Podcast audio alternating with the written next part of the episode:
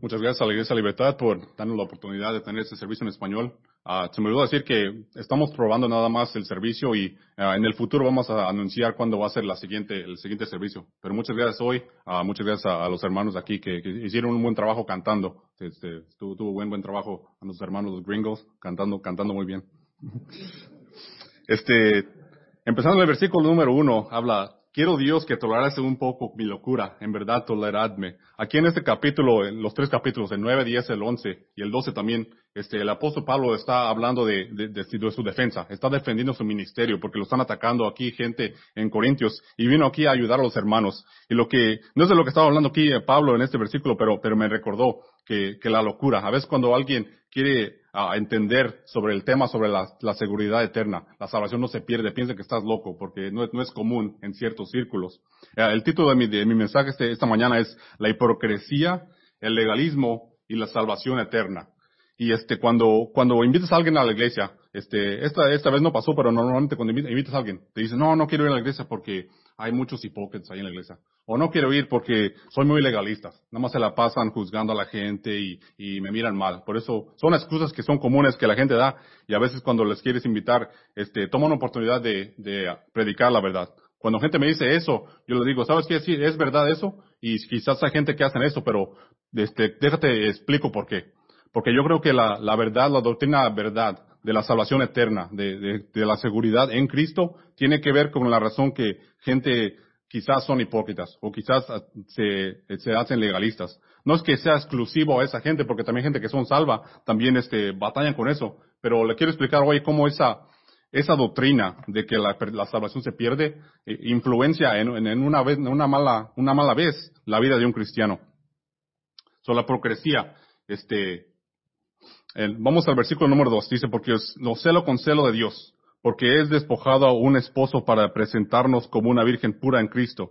Mas temo que en la, alguna manera como la serpiente engañó a Eva, con su astucia, así sean corrompidas vuestras mentes en la simplicidad que es en Cristo. La salvación es simple. La verdad, la salvación de, que es, que es la, la verdad es simple. Muchos la, la complican. Y por eso es que, que se van en, en, a, en lo de la hipocresía y el legalismo, porque dice que, que, tenemos celo para presentarnos como una virgen pura en Cristo. La iglesia tiene que ser pura, pero muchos batallan porque oh, tenemos que ser pura y entonces se la pasan juzgando a alguien, no, yo, yo, yo quiero que esta persona sea muy buena y muy más buena y le, la quiero, la quiero ayudar, pero a veces, a veces salen mal. Vayamos a Mateo capítulo 6 en el tema de la hipocresía, porque la hipocresía a veces es sinónima con la, con los, los fariseos. En Mateo capítulo 6, Matthew chapter 6, en lo que van a ir, le voy a leer Lucas capítulo 12, versículo 1. Dice, en esto, juntándose una innumerable multitud, tanto que unos otros se atropellaban, comenzó a decir a sus discípulos primeramente, guardaos de la levadura de los fariseos, que es hipocresía. Entonces Jesús hablando sobre los fariseos de que la, la levadura es la hipocresía. Y también en otro lugar habla de, la doctrina que ellos enseñan. Allí en Mateo capítulo, capítulo 6, vamos en uh, el versículo número 2 y 3. Dice, cuando pues des limosna, no hagas tocar la trompeta delante de ti, como hacen los hipócritas en la sinagoga y en las calles, para ser alabados de los hombres. De cierto os digo, ya tienen su recompensa. Mas cuando tú des limosna, no sepa tu mano a la izquierda lo que hace tu mano derecha que tu limosna sea en secreto y tu Padre que ve en lo secreto, Él te recompensará en público. El hermano Austin hizo una ilustración buena en la mañana hablando sobre, sobre el patrocinar, porque vemos en los estados de los deportes que tienen, tienen el nombre de las compañías que patrocinan los, los, los estadios. Y a veces la gente también toma esa, misma, esa misma mentalidad cuando quieren ayudar a alguien, le dan dinero, no porque lo quieren ayudar, pero porque quieren patrocinarlos, quieren que, oye, mira que yo ayude a esta persona. Muchos hacen las cosas porque quieren que los, demás la vean. Y eso, eso está mal. Cuando usted es cristiano y quiere vivir la vida buena, la está viviendo no para que la gente te mire a ti, que tú eres bueno, pero es, es haz, haz, a Dios ver bueno, porque Dios es el que nos salva, Dios es el que nos dio la salvación. Cuando tú vives una vida buena, estás dándole gloria a Dios, no dándole gloria a ti. Pero si la haces con un corazón que no es genuino, entonces eso está mal, eso es malvado, porque estás, estás gloriando en ti no, no en lo que, no en lo que hizo, hizo Dios por nosotros. Y también en, en uh, vamos al capítulo número 11, if you turn over to Luke chapter 11, hablando sobre los fariseos, en el versículo 37 al 44 vemos que, que Jesús, reprendiendo a los, a los fariseos, dice, y luego que hubo hablado, le rogó a un fariseo que comiese con él. Y entrando Jesús se sentó a la mesa, y el fariseo cuando lo vio, se maravilló de que no se alabo antes de comer. Y el Señor dijo, ahora vosotros los fariseos limpiáis lo de afuera de la copa y del plato, pero no dentro. Estáis lleno de rapiña y de maldad. Necios, el que hizo lo de afuera no hizo también lo de dentro, pero dad limosna de lo que tenéis y aquí todo es limpio. Mas hay de vosotros fariseos que diezmas de la mente y de la ruda y de toda hortilla, mas el juicio y del amor Dios pasáis por alto. Esto es necesidad para hacer, sin dejar que hacer lo otro. Hay de vosotros fariseos que amáis las primeras sillas en la sinagoga y las salutaciones en la plaza. Hay de vosotros escribas y fariseos hipócritas que sois como sepulcros escubiendo y los hombres que andan encima no lo saben. Otra cosa hablan, porque la gente te acusa, oh, tú eres un legalista porque, porque te vistes de una, una cierta forma. Y hay ciertos que, que se visten bien, una vez estaba hablando con una, con una señora que era testigo de Jehová y, me, me, decía, oh, tus, tus, niñas se ven bien porque están vestidas de, de, este, con vestidos largos y, y, se ven bien. Yo quería explicarle la salvación, pero ella nada más estaba en, en, en la manera que se vestía y no me dejaba hablar. Pero algunos hacen cosas nada más para verse. Así era el problema de los fariseos, que hacían cosas para que se miraban bien, pero Jesús dijo que adentro eres malvado. Entonces lo importante, lo que Dios ve es el corazón. Tú puedes verte bien, hacer, tratar de hacer buenas cosas, ayudar a la gente porque quieres aparentar que eres bueno, pero Jesús ve tu corazón. Tu corazón es lo que en verdad enseña lo que tú eres y es lo que Dios ve. Por eso cuando estás, cuando estás salvo, estás salvo por Jesús, no por ti. Y eso tiene que ver que, con, la, con la, la eterna seguridad en que si tú ya sabes que vas a ir al cielo, por lo que hizo Cristo, no por lo que haces tú, entonces es, es, es posible hacer más cosas buenas porque no, no tienes esa, esa, esa duda de que lo que estás haciendo es que, oh, tengo que hacer más, más, más, más cosas buenas porque si no las hago, entonces me voy al infierno, entonces voy a quedar mal con Dios. Pero no, tu seguridad está en Cristo, no, no, en, no en lo que tú haces. En el siguiente tema, en versículo 3 y 4 de, de 2 de Corintios 11, vemos que, más temo que en alguna manera como la serpiente engañó a Eva, con su astucia, así sean corrompidas vuestras mentes de la simplicidad que es en Cristo. Porque si alguno viene y predica otro Jesús en el que os hemos predicado, recibís otro espíritu del que habéis recibido, otro evangelio que habéis aceptado.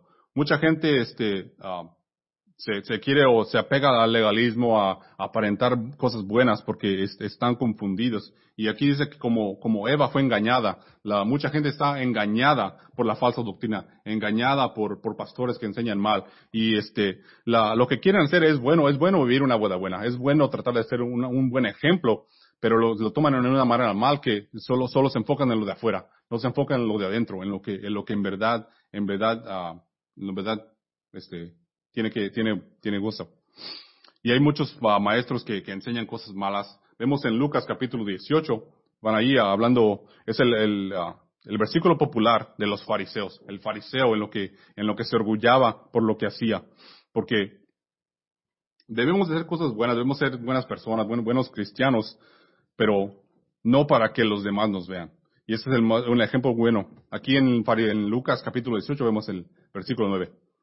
Y también dijo esta parábola a unos que confiaban en sí mismos como justos y menospreciaban a los otros. Dos hombres subieron al templo a orar. Uno era fariseo el otro publicano. El fariseo puesto en pie oraba consigo mismo. De esta manera, Dios, te doy gracias, porque no soy como los otros hombres, ladrones, injustos, adúlteros, ni aun como este publicano. Aún dos veces a la semana doy diezmos de, de lo que poseo, mas el publicano, estando lejos, no quería ni, ni siquiera alzar con los ojos al cielo, sino que golpeaba su pecho diciendo, Dios, sé propicio a mí, pecador. Os digo que éste descendió a su casa justificado antes que el otro, que el otro. Por cualquiera que se enaltece será humillado, y el que se humilla será enaltecido. Este pasaje, este, cuando, si, si tú quieres este, predicar el evangelio a alguien. Estás hablando, quieres compartir eso, quieres que alguien se salve. Esto te recuerda a muchas conversaciones que la gente dice, no, yo, yo, yo soy salvo porque yo crecí en la iglesia, yo, yo soy católico, yo, yo leo la Biblia, yo voy a, a, la confesión. ayer, haciendo esta, hablamos con alguien y me dijo eso. Es, no, es sorprendente que conoce a un católico que, que actualmente va al, confesario. Muchos no van, pero ayer hablamos con alguien que uno que dijo, sí, yo voy al, confesario y yo creo que tienes que por lo menos ir una vez a la semana a confesarte, es lo que dijo. Y así, eso, en eso estaba su seguridad. Yo voy al cielo porque yo sigo los caminos católicos. Pero aquí miramos que este ejemplo que Jesús nos dio es que lo que tú haces, tu, tu manera de vivir, no es la razón por qué se salva. Y así muchos se confunden que no, no, no están seguros si van a ir al cielo porque se están apegando a sus obras. Están apegando a la manera, a la religión, pero la religión no es que los salva, lo que nos salva es la fe en Cristo. Y era lo que quería aquí, mira que, que tienes que ser humilde, porque si tú, tú eres eh, orgulloso de, de, tu vida, no vas a venir a los pies de Jesús, no vas a, a venir y decir, ¿sabes qué, Jesús? Yo necesito a ti, porque sabemos que Él es el que, el que paga por los pecados. Y si tú no entiendes eso, porque una cosa también que, que nos acusan es, oh, tú, tú eres de la salvación simple, tú eres de los uh, que llaman easy believers, tú nada más crees que nada más tienes que uh, querer bien fácil y te salvas.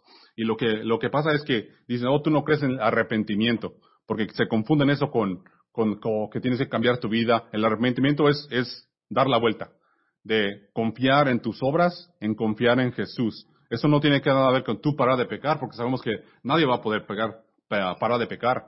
Porque la, la, la, Biblia, si nosotros podemos parar de pecar, entonces no, no hay ninguna razón que, que habla de la batalla del Espíritu. Porque sabemos que tenemos la carne y tenemos el Espíritu. Y cuando vivimos nuestra vida, siempre vamos a batallar con eso.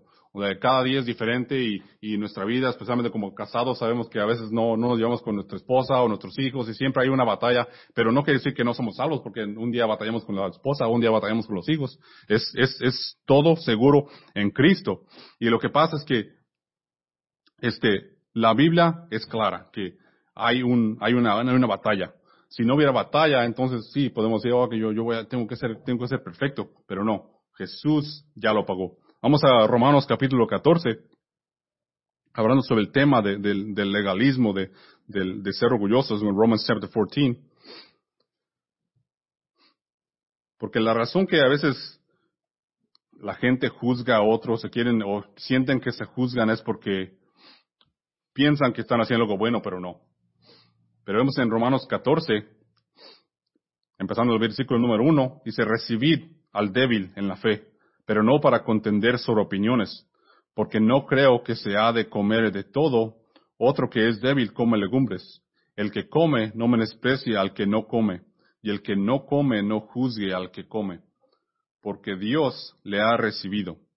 ¿Tú quién eres que juzgas al siervo ajeno? Para su propio Señor está en pie o cae, pero estaré firme, que podemos en Dios para hacerle estar firme. Nosotros no somos el Espíritu Santo. Sabemos que el Espíritu Santo es el que es el que juzga a la gente. El Espíritu Santo es el que hace la cambio en la vida de alguien, no ustedes, no, no por mirar a alguien, sabes que tú estás haciendo mal, tú estás haciendo esto, y, y, a veces no nada más hacerlo, porque sabemos que también, este, cuando alguien te acusa que tú lo estás juzgando, no siempre es que lo estás juzgando, que ellos se, tienen la convicción de ellos mismos porque saben que están haciendo mal. Entonces no, no siempre es que alguien lo está haciendo, pero cuando lo hacen es que, que quieren, quieren hacer que, hacerlo en mal. Cada quien tiene que hacerlo por, y ser convencido en su propia mente por lo que hacen. Por eso aquí el versículo que es, que es la lema de la iglesia es, es Gálatas 5.1 que dice, estad pues firmes en la libertad con la que Cristo nos hizo libres y no sostéis de nuevo al yugo de la esclavitud. Entonces tenemos libertad. Por eso es bueno aquí en la, en la iglesia que ese es el lema y así es el espíritu aquí de nuestra iglesia. Y es bueno, sí me gusta que, que el pastor no está atrás de ti, oh, ¿por qué no viniste a la iglesia este día? Tú vienes a la iglesia por tu propio, por tu voluntad. Y esa es como una iglesia debe ser. Tú tienes que venir porque tú quieres ir. Tú tienes que venir aquí porque tú quieres ir. Una persona que, que se viste bien, porque hablan, hablan de la santidad, de, muchos piensan la santidad de cómo tú te ves por fuera. La santidad por fuera o como te vistes es más tiene más poder de Dios cuando tú lo haces por tu voluntad. Sabes que las mujeres dicen, sabes que yo quiero vestirme como una mujer porque yo sé que es, lo que Dios quiere. No porque me dijo mi esposo, no porque me dijo el pastor, es porque tú. Y cuando haces eso, estás dando honra más a Dios. Por eso la gente también, este, se, se queda muy apegado con eso y está mal, porque no entiende que tenemos libertad. En Cristo hay libertad. Y la libertad que tenemos en el Espíritu Santo eh, tiene, tiene más poder cuando está eso. En, la, en 2 Corintios, en versos 5 a 12, vemos que, que Pablo está, está defendiendo su, uh, su ministerio porque lo estaban atacando. Y hablamos en el versículo 13, dice, porque, porque estos son falsos apóstoles, obreros fraudulentos, disfrazándose como apóstoles de Cristo, y no de maravillarse, porque el mismo Satanás se disfraza como ángel de luz.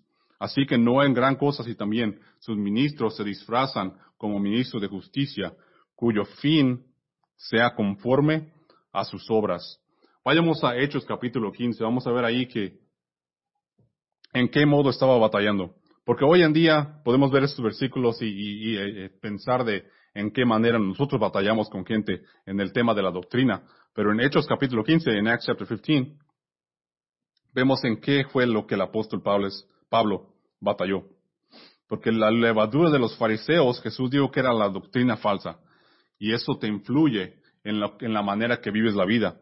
Si alguien cree que pierde la salvación, cambia en la manera que mira la santidad, en la manera que mide el arrepentimiento, en la manera que mira la salvación, en la manera que mira las obras, y este está, confuso. En, en Hechos capítulo 15, empezando el versículo número 5, dice, pero algunos de la secta de los fariseos que habían creído les levantaron diciendo que era necesario circuncidarlos y mandarles que guardasen la ley de Moisés. Y se reunieron los apóstoles y los ancianos para considerar este asunto. Y después de muchas discusiones, Pedro se levantó y les dijo, varones, hermanos, vosotros sabéis que como ya hace algún tiempo que Dios escogió entre vosotros, que los gentiles oyesen por mi boca la palabra del Evangelio y creyesen. Y Dios, que conoce los corazones, les dio testimonio, dándoles el Espíritu, también como nosotros.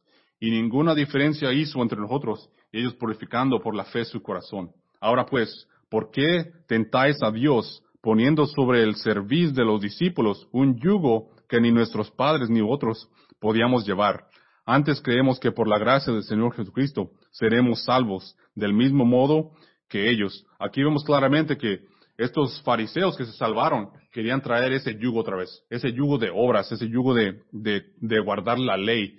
Y tenemos este grupos hoy como los, uh, los adventistas que también quieren decir que tienes que guardar los mandamientos.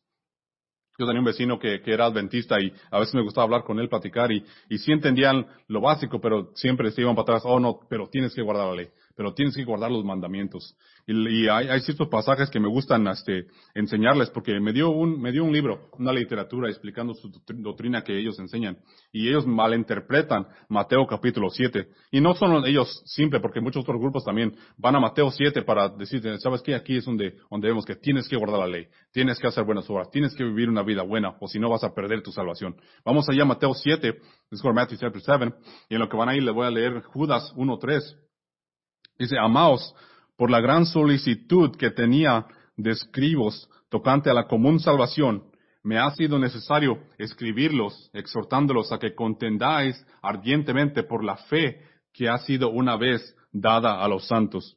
Yo cuando empecé a la iglesia, iba a una iglesia pentecostal y yo no, yo no entendía el, el, tema de la salvación. Yo pensaba que se podía perder, es, lo que me decían, y siendo joven y batallando con el pecado, yo me dije, pues, este, voy a, quizás voy a perder mi salvación. Y miraba gente que venía y se iba, venía y se iba, porque estaban batallando en eso. Y mi esposa también, ella creció en la iglesia y, y nunca tuvo la certidumbre, nunca estaba segura si era, si era salvo o no. Nunca tenía la seguridad si estaba agradando a Dios o no, y, y, eso te, te, te ataba. Pero cuando empecé a escuchar esto de, de que la salvación es eterna, hablé con mi pastor y estaba hablando, quería, quería entender yo más sobre este tema.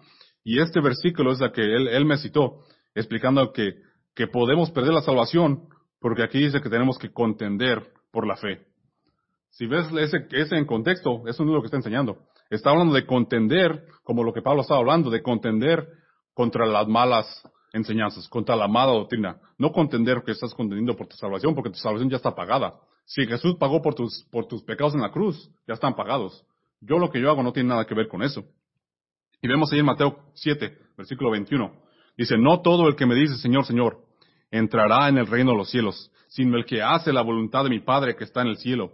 Muchos me dirán en aquel día, Señor, Señor, ¿no profetizamos en tu nombre? Y en tu nombre echamos fuera demonios, y en tu nombre hicimos muchos milagros. Y entonces les protestaré, nunca os conocí, apartaos de mí, obradores de maldad. Te van a, te enseñan este versículo y sabes que ahí era gente salva, y ves que están, están profetizando, están haciendo cosas y esta gente era salva, pero Jesús le dijo, no, apartados de mí, obradores de maldad, porque esta gente no guardó los mandamientos, porque no se siguió en los caminos de Dios, por eso Jesús lo rechazó. Pero lo que se olvida también que no porque profeticen y hacen milagros quiere decir que son salvos, porque sabemos que en el último día el, el falso profeta, el anticristo van a hacer, van a hacer milagros y van a, a, seducir a mucha gente. Pero aquí, la cosa que no, que no entiende, vamos a, Juan capítulo 10, if we go to John chapter 10, vemos que cuando Jesús dijo, nunca os conocí, eso quiere decir nunca, no quiere decir que, oh, quizás te conocí y luego te portaste mal y ya, ya me olvidé de ti. No, aquí dice nunca. Eso contradice, sabemos que la Biblia es perfecta, la Biblia es pura, la Biblia no se contradice. Cuando alguien quiere enseñarte una doctrina falsa, lo que pasa cuando ves el contexto de la Biblia se contradice en un, en un lugar u otro. Y aquí es donde vemos que hay una contradicción. Porque Jesús dijo, mis ovejas oyen mi voz, y yo las conozco y me siguen, y yo les doy vida eterna, y no perecerán jamás, ni nadie las arrebatará de mi mano. Entonces, eso dice que si estamos en Él, si lo conocemos, por fe en Él, somos ovejas de Él. Él somos salvos por medio de la fe en Él. Y Él nunca nos va a olvidar. Nunca vamos a fe. No perecerá jamás. Es, es bien claro ahí. Nunca. Nunca quiere decir nada. Es, es para siempre. Y el tema de la voluntad, no, pues dice que tienes que guardar, tienes que seguir la voluntad de Dios, tienes que guardar todo. Pero en, en Juan 6, 40 dice que, y esta es la voluntad del Padre que me vio, que todo aquel que ve al Hijo y cree en Él, tenga vida eterna. Y en, el versículo 47 igual dice, de cierto, de cierto os digo, el que cree en mí tiene vida eterna. La, la voluntad de Dios es creer en Cristo, en el tema de la salvación. Y estos tres versículos ahí se, se, se ponen claramente que no se pierde, es por fe. Y si tienes fe, tienes vida eterna. Es algo presente, es algo que algo se, se toma, es algo que, que agarra, no, no es un, no es un regalo o algo que es, es en el futuro por, un, por una meta que, que cumples, no es que lo tienes vida eterna, algo presente. Y esta, esta doctrina de, de perder la salvación también, algo que, que es respaldado, es lo de la Reina Valera 1960, porque es una Biblia popular que muchos usan. Y hay ciertos versículos que voy a, que voy a mirar ahorita que, que enseñan que puedes perderla. Si lo comparas con, con la, la, Biblia en inglés, la King James Version, vemos que ah, se contradice. No, no están igual. La Biblia de, uh, en español fue traducida uh, antes que, el, que, la, que la Reina Valera, la King James en 1611, pero es, es, es, erróneo en cierta vez porque habían muchas Biblias en, en inglés antes que esa. Pero la la español, la primera fue en 1569 por, por Casiodoro de Reina fue el que, el que primero tradució. Y la, él la tradució usando la, los escritos de Erasmo, la, la primera, era, pues, la primera o la quinta uh, edición de, de, la, de la obra esa. Y también luego después de él, en 1602, fue que vino la, la Cipriano de Valera, por eso la Reina Valera, Reina fue la que hizo, la tradució primero, y luego Valera siguió de él. Y algo que, es interesante de él, de que escribió él en su Biblia, es esto, esto lo leo. Dice, plaguéis a Dios que por su infinita misericordia inspirara en el corazón del rey que mandase a sus costas juntar hombres píos y doctos en lenguas hebrea y griega, que viesen y revisen, y revisen esta traslación de la Biblia, los cuales con un ánimo y pío y sincero, que desea servir a Dios y hacer bien su nación, la paragonasen y confrontasen con el texto hebreo que Dios dicho a sus santos profetas antes de la venida de Cristo, y con el texto griego que el mismo dicto a sus santos apóstoles y evangelistas después de la venida de Cristo. Casiodoro de Reina también tuvo ese mismo deseo que, que Valera, que en el futuro alguien tomara estos, estos escritos y hicieron la Biblia perfecta. Ellos sabían que, que no era perfecto lo que tenían porque habían más uh, textos griegos que ellos no tenían acceso y ellos hicieron lo, lo más que podían en ese tiempo. Y, y lo, cuando miré esto me recordó que esto fue lo que hizo Dios. En, en el 1611, cuando se cumplió la, la, la, traducción de la Biblia en inglés, fue lo que hizo. El rey trajo a los mejores eruditos en ese tiempo. Fueron como 54 que fueron, a, que fueron en, ese trabajo de traducir la Biblia del griego al hebreo al, al inglés. Y aunque el inglés es similar al español en cierta, en cierta cosa, pero lo, lo importante es que Dios quiere que su gente entienda su palabra. Y esto influenció también el español, porque en estos tiempos también vemos que, que hay, hay Biblias que son más apegadas a los, a los textos antiguos. Porque algo que también es, ah, es diferente es cuando Casiodoro de Reina y Cipriano de Valera estaban traduciendo su Biblia, ellos estaban corriendo porque estaban siendo perseguidos por, por el catolicismo, por el Vaticano, lo estaban persiguiendo. Entonces iban de un país a otro. Y me imagino que era un poco difícil de estar, de estar en un lugar y, poder este, dedicar mucho tiempo a traducir a la palabra. Pero lo que pasó en, Inglaterra, porque igual como a William Tyndale, antes de que lo mataron, lo estrangularon, lo quemaron, y su oración cuando murió fue, Dios, abre los ojos del, del rey de Inglaterra. Y fue lo que hizo Dios. Dios abrió los ojos del rey para que le diera, diera, este, habilidad a las personas para traducirla. Pero si nos apegamos a, lo antiguo y no aceptamos lo que Dios hizo, como Dios nos bendició en poder tener la Biblia en nuestro lenguaje, la Biblia traducida fielmente. Porque la Biblia en, inglés, la, King James Version, fueron 54 hombres. Ah, para el fin de los siete años eh, fueron 47 porque unos, unos se murieron. Y lo que pasó que se, se dividió la Biblia en seis partes y fueron dos grupos en cada, en cada lugar y cada persona en ese grupo tenía que traducir cada libro por, por su propia cuenta y cuando acababan se lo pasaban al otro. Entonces dice que fueron como, cada versículo fue revisado como 14 veces y, y es como más de 50 gente por cada, por cada versículo. Entonces, cuando pensamos en cuánto labor fue hecho para tener la Biblia en inglés, y comparamos al, al, trabajo que de antes del español, vemos que ellos tenían más, libertad y tenían el respaldo del rey en lo que hicieron. Y hoy en día tenemos esa misma cosa. Pero lo que pasó en 1960 con la Biblia en español no fue lo mismo que pasó en, en 1611. Y vemos que eh, usaron manuscritos corruptos, usaron la, la, la, la texto griega de Westcott and Hort. Westcott and Hort son, gente que no se podía confiar. Si miramos en verdad lo que creían esos dos hombres, era contrario a la Biblia. Simplemente en lo, en lo fundamental. Vemos que hay diferentes denominaciones que creen diferentes cosas, pero todos ah, este, estamos de acuerdo en ciertas cosas que son fundamental de la fe. Una, por ejemplo, es la, Virgen, que Jesús fue nacido de una Virgen. Huesca y Jod negaban eso. Y nosotros también, uno de los fundamentales de nuestra fe es que la Biblia es preservada, que la Biblia es perfecta. Huesca y no creían que la Biblia era perfecta. Ellos no, no tenían esa, esa creencia. Entonces no entiendo cómo podemos este, agarrar escritos griegos de gente que creía esa cosa. Y vemos que cada, cada versículo es, es, es este, importante. Vamos a Romanos capítulo 11. Voy a mirar unos versículos, compararlos con, con las diferentes traducciones. En Romanos capítulo 11, in el inglés, in Romans 11:23 in the King James it says, "And they also, if they abide not still in unbelief, shall be grafted in, for God is able to graft them in." En la Reina Valera Gómez dice igual, la incredulidad. En la Reina Valera 1960 dice, y, un ellos si no permanecen en la incredulidad. Entonces los tres ahí están de acuerdo. ¿Qué es lo, qué es lo que dice? Yo, yo cuando empecé a atender la iglesia bautista, yo no fui salvo en la iglesia bautista, pero cuando, cuando vine, yo no era King James Only. Yo no entendía ese, uh, ese tema o ese, ese, del pleito de, la Biblia. Yo no entendía nada.